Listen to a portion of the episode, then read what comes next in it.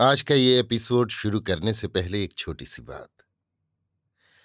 क्या आप भी अपना पॉडकास्ट बनाने की सोच रहे हैं? तो एंकर ट्राई कीजिए। ये पॉडकास्ट बनाने का सबसे आसान तरीका है। नंबर एक, ये फ्री है। नंबर दो, इसमें कई सारे ऐसे टूल्स हैं जो आपको अपने फ़ोन और कंप्यूटर पर रिकॉर्ड और एडिट करने की फैसिलिटी देते हैं।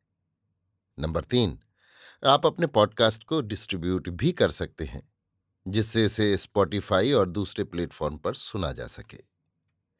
तो डाउनलोड कीजिए फ्री एंकर ऐप या विज़िट कीजिए एंकर डॉट एफ़ पर अपना पॉडकास्ट स्टार्ट करने के लिए। ये तो थी एक छोटी सी जानकारी, और अब शुरू करते हैं एपिसोड का सिलसिला। तो आज के एपिसोड में लीजिए सुनिए मुंशी प्रेमचंद के लिखे उपन्यास। वरदान का भाग 21 विदुषी व्रजरानी, मेरी यानी समीर गोस्वामी की आवाज़ में। जब से मुंशी संजीवन लाल तीर्थयात्रा को निकले और प्रताप चंद्र प्रयाग चला गया, उस समय से सुवामा के जीवन में बड़ा अंतर हो गया था। वो ठेके के कार्य को उन्नत करने लगी। मुंशी संजीवन लाल के समय में भी व्यापार में इतनी उन्नति नहीं हुई थी। सुवामा रात रात भर बैठी ईंट पत्थरों से माथा लड़ाया करती और गारे चूने की चिंता में व्याकुल रहती। पाई पाई का हिसाब समझती और कभी कभी स्वयं कुलियों के कार्य की देखभाल करती। इन कार्यों में उसकी ऐसी प्रवृत्ति हुई कि दान और व्रत से भी वो पहले का सा प्रेम न रहा। प्रतिदिन आय वृद्धि होने पर भी सुवामा ने व्यय किसी प्रकार का न बढ़ाया। कौड़ी कौड़ी दांतों से पकड़ती और ये सब इसलिए कि प्रताप चंद्र धनवान हो जाए और जीवन पर्यंत सानंद रहे। सुवामा को अपने होनहार पुत्र पर अभिमान था। उसके जीवन की गति देखकर उसे विश्वास हो गया था कि मन में जो अभिलाषा रखकर मैंने पुत्र मांगा था, वो अवश्य पूर्ण होगी। वो कॉलेज के प्रिंसिपल और प्रोफेसरों से प्रताप का समाचार गुप्त रीति से लिया करती थी और उनकी सूचनाओं का अध्ययन उसके लिए एक रोचक कहानी के तुल्य था।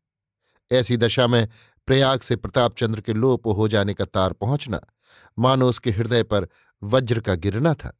सुवामा एक ठंडी सांस ले मस्तक पर हाथ रख बैठ गई। तीसरे दिन प्रतापचंद्र की पुस्तकें, कपड़े और अन्य सामग्रियाँ भी आ पहुँची। ये घाव पर नमक का छिड़काव था। प्रेमवती के मरने का समाचार पाते ही प्राणनाथ पटना से और राधाचरण नैनीताल से चले। उसके जीते जी आते तो भेंट हो जाती। मरने पर आए तो उसके शव को भी देखने का सौभाग्य न हुआ। मृतक संस्कार बड़ी धूम से किया गया। दो सप्ताह गाँव में बड़ी धूमधाम रही। तत्पश्चात राधाचरण मुरादाबाद चले गए और प्राणनाथ ने पटना जाने की तैयारी प्रारंभ कर दी। उनकी इच्छा थी कि स्त्री को प्रयाग पहुंचाते हुए पटना जाए, पर सेवती ने हठ किया कि जब यहाँ तक आए हैं तो विरजन के पास भी अवश्य चलना चाहिए, नहीं तो उसे बड़ा दुख होगा। समझेगी कि मुझे असहाय जानकर इन लोगों ने भी त्याग दिया। सेवती का इस उचाट भवन में आना मानो पुष्पों में सुगंध का आना था। सप्ताह भर के लिए सुदिन का शुभागमन हो गया। विरजन बहुत बहुत प्रसन्न हुई और खूब रोई। माधवी ने मुन्नू को अंक में लेकर बहुत प्यार किया। बाहर की बैठक कई मास से बंद थी। आज उसके भी भाग्य जगे। उजड़ा हुआ घर बसा। प्रेमवती के चले जाने पर विरजन उस गृह में अकेली रह गई थी। केवल माधवी उसके पास थी। हृदय ताप और मानसिक दुख ने उसका वो गुण प्रकट कर दिया, जो अब तक गुप्त था। वो काव्य और पद्य रचना का अभ्यास करने लगी। कविता सच्ची भावनाओं का चित्र है और सच्ची भावनाएँ चाहे वे दुख की हों या सुख की, उसी समय संपन्न होती हैं, जब हम दुख या सुख का अनुभव करते हैं। विरजन इन दिनों रात रात बैठी, भाषा में अपने मनोभावों के मोतियों की माला गूंथा करती। उसका एक एक शब्द करुणा और वैराग्य से परिपूर्ण होता था। अन्य कवियों के मनों में मित्रों की वाहवाह और काव्य प्रेमियों के साधुवाद से उत्साह पैदा होता है, पर विरजन अपनी दुख कथा अपने ही मन को सुनाती थी। सेवती को आए दो तीन दिन बीते थे। एक दिन उसने विरजन से कहा, मैं तुम्हें बहुधा किसी ध्यान में मग्न देखती हूँ और कुछ लिखते भी पाती हूँ। मुझे न बताओगी? विरजन लज्जित हो गई। बहाना करने लगी कि कुछ नहीं यों ही जी कुछ उदास रहता है। सेवती ने कहा, मैं न मानूँगी।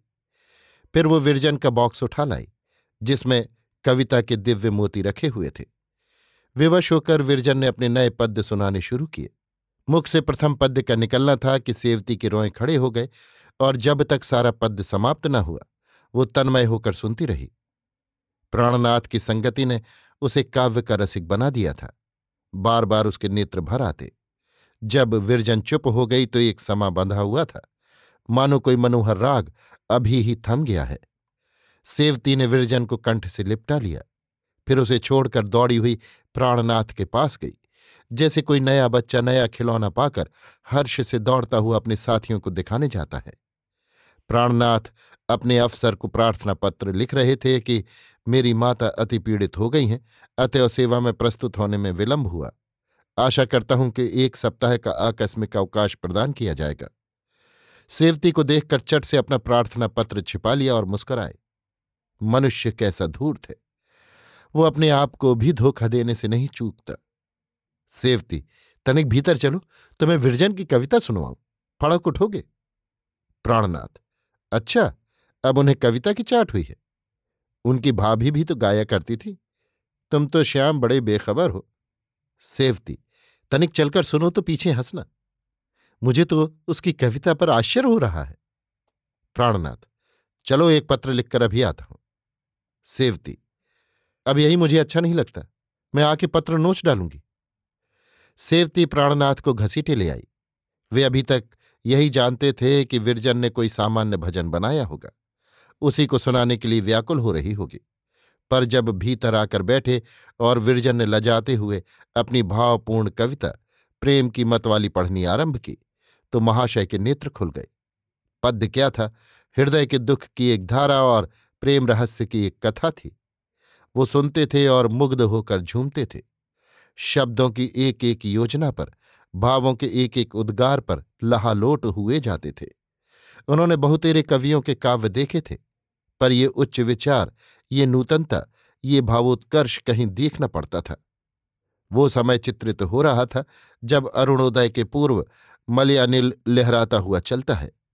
कलियाँ विकसित होती हैं, फूल महकते हैं और आकाश पर हल्की लालिमा छा जाती है। एक एक शब्द में नवविकसित पुष्पों की शोभा और हिमकणों की शीतलता विद्यमान थी। उस पर विरजन का सुरीलापन और ध्वनि की मधुरता सोने में सुगंध थी। ये वे छंद थे जिन पर विरजन ने हृदय को दीपक की भांति जलाया था। प्राणनाथ प्रहसन के उद्देश्य से आए थे, पर जब वे उठे हैं तो वस्तुतः ऐसा प्रतीत तो होता था, मानो छाती से हृदय निकल गया है। एक दिन उन्होंने विरजन से कहा, यदि तुम्हारी कविताएँ छपें तो उनका बहुत आदर हो। विरजन ने सिर नीचा करके कहा, मुझे विश्वास नहीं कि कोई इनको पसंद करेगा। प्राणनाथ ऐसा संभव ही नहीं। यदि हृदयों में कुछ भी रसिकता है तो तुम्हारे काव्य की अवश्य प्रतिष्ठा होगी। यदि ऐसे लोग विद्यमान हैं, जो पुष्पों की सुगंध से आनंदित हो जाते हैं, जो पक्षियों के कलरव और चांदनी की मनोहारणी छटा का आनंद उठा सकते हैं तो वे तुम्हारी कविता को अवश्य हृदय में स्थान देंगे। विरजन के हृदय में गुदगुदी उत्पन्न हुई, जो प्रत्येक कवि को अपने काव्य चिंतन की प्रशंसा मिलने पर कविता के मुद्रित होने के विचार से होती है। यद्यपि वो नहीं नहीं करती रही, पर वो नहीं हाँ के समान थी। प्रयाग से उन दिनों कमला नाम की एक अच्छी पत्रिका निकलती थी। प्राणनाथ ने प्रेम की मतवाली को वहाँ भेज दिया। संपादक एक काव्यरसिक महानुभाव थे। कविता पर हार्दिक धन्यवाद दिया और जब ये कविता प्रकाशित हुई तो साहित्य संसार में धूम मच गई। कदाचित ही किसी कवि को प्रथम ही बार ऐसी ख्याति मिली हो। लोग पढ़ते और विस्मय से एक दूसरे का मुँह ताकते थे। काव्य प्रेमियों में कई सप्ताह तक मतवाली बाला के चर्चे रहे। किसी को विश्वास ही न आता था कि ये एक नवजात कवि की रचना है।